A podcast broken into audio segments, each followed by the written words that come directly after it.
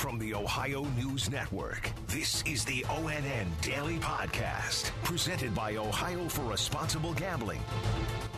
It is Wednesday, June 8th, 2022. For the Ohio News Network, I'm Kate Burdett. In Columbus, the Franklin County Sheriff's Office was involved in a fatal shooting last night. It happened about a mile north of John Glenn Columbus International Airport. ONN's Olivia Eugenio reports. The sheriff's office saying the shooting involving deputies happened at a Sunoco gas station near Stelzer and Agler. They say there were SWAT deputies doing surveillance on a suspect in a double homicide that happened last Tuesday. They say shots were fired and a weapon was recovered from the suspect. The sheriff's office says the suspect was pronounced dead at the scene shortly after 7 o'clock. Olivia Eugenio off Stelzer Road. A woman was killed and her husband critically injured in the fiery crash of a helicopter yesterday at their home in western Ohio. ONN's Dave James has more. It happened at about 9:40 in the morning near Greenville, 40 miles northwest of Dayton near the Indiana border. The Darke County Sheriff's Office says 34-year-old Charles Zimmer was flown to Miami Valley Hospital with life-threatening injuries. His wife, 35-year-old Krista, was pronounced dead at the scene. The Federal Aviation Administration and National Transportation Safety Board are investigating. Dave James, ONN News.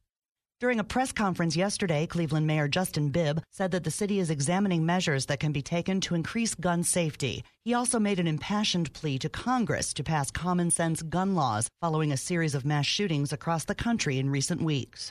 It's madness right now that a majority of Americans support background checks, red flag laws, raising the age to buy a gun in this country to 21. So I'm encouraging everybody in this city to call their member of Congress, and I'm pleading Congress to take real action, particularly in the U.S. Senate, to pass some form of gun legislation. At that same press conference, Cleveland's interim chief of police, Wayne Drummond, became emotional as he discussed a 10 year old Cleveland boy who was killed in an accidental shooting on Sunday night. Here's a 10 year old that's dead. His family life has changed forever. And I just, you know, life has to go on, and we all know that. You know, so as a police officer for 33 years, I'm thinking to myself, what can I do? What can we do collectively to, to prevent those things from happening. Cleveland has seen 495 people shot and 61 homicides so far this year. Ohio's most notorious mass killer is dead. ONN's Steve Vaughn has the story. James Ruppert killed 11 members of his family, including eight children, during an Easter Day massacre in Hamilton back in 1975. The late John Holcomb was the county prosecutor at the time. One of the most tragic and one of the most heinous and evil crimes in the history of this county. And uh, after wiping out that many people, he should certainly spend all of his days behind bars. Holcomb, during a 1996 interview, Ruppert was serving a life sentence when he passed away over the weekend at the Corrections Medical Center. He was 88. Steve Vaughn, ONN.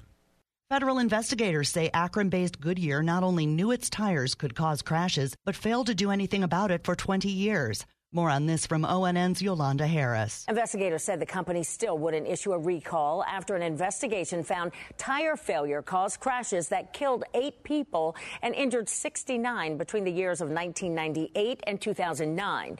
The tires in question were for RVs and made between 1996 and 2003. A recall is now underway. I'm Yolanda Harris. A Port Clinton man has been endorsed by former President Donald Trump for Congress in a district that covers the area from Toledo to Cleveland along Lake Erie. ONN's Melissa Andrews reports. Trump is backing Republican J.R. Majewski, who's running against Representative Marcy Kaptur.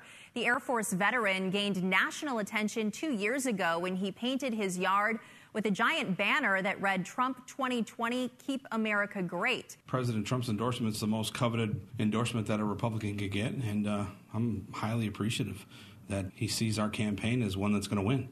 And he's willing to come in and, and help us in the 9th District take the seat back from Marcy Kaptur. I'm Melissa Andrews. The LeBron James Family Foundation announced plans for a community based primary care center in downtown Akron called I Promise Health Quarters. It will offer medical, dental, and optometry support, mental health services, and a reduced cost pharmacy. It'll be within walking distance of the I Promise school.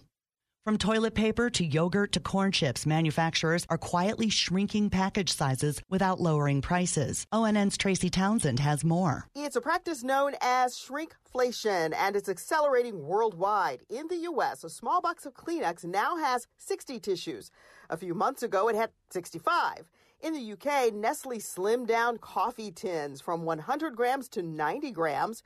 Shrinkflation isn't new, but it proliferates in times of high inflation as companies grapple with rising costs for ingredients, packaging, labor, and transportation. I'm Tracy Townsend.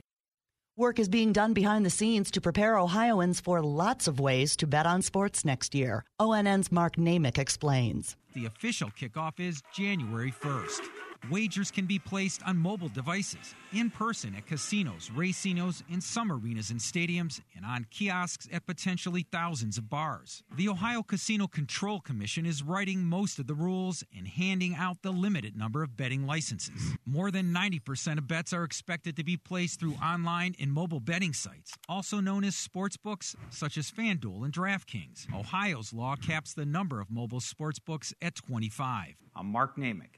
And some Ohioans will have no excuse if they can't find a fun way to celebrate Father's Day this year, at least according to one jewelry company that named Cleveland as the best U.S. city to celebrate the holiday. The Colorado based Shane Company conducted a study based on so called dad approved offerings, like the number of steakhouses, breweries, sporting events, and hardware stores in a city. The company also ranked Toledo in 12th place and Cincinnati at 16th.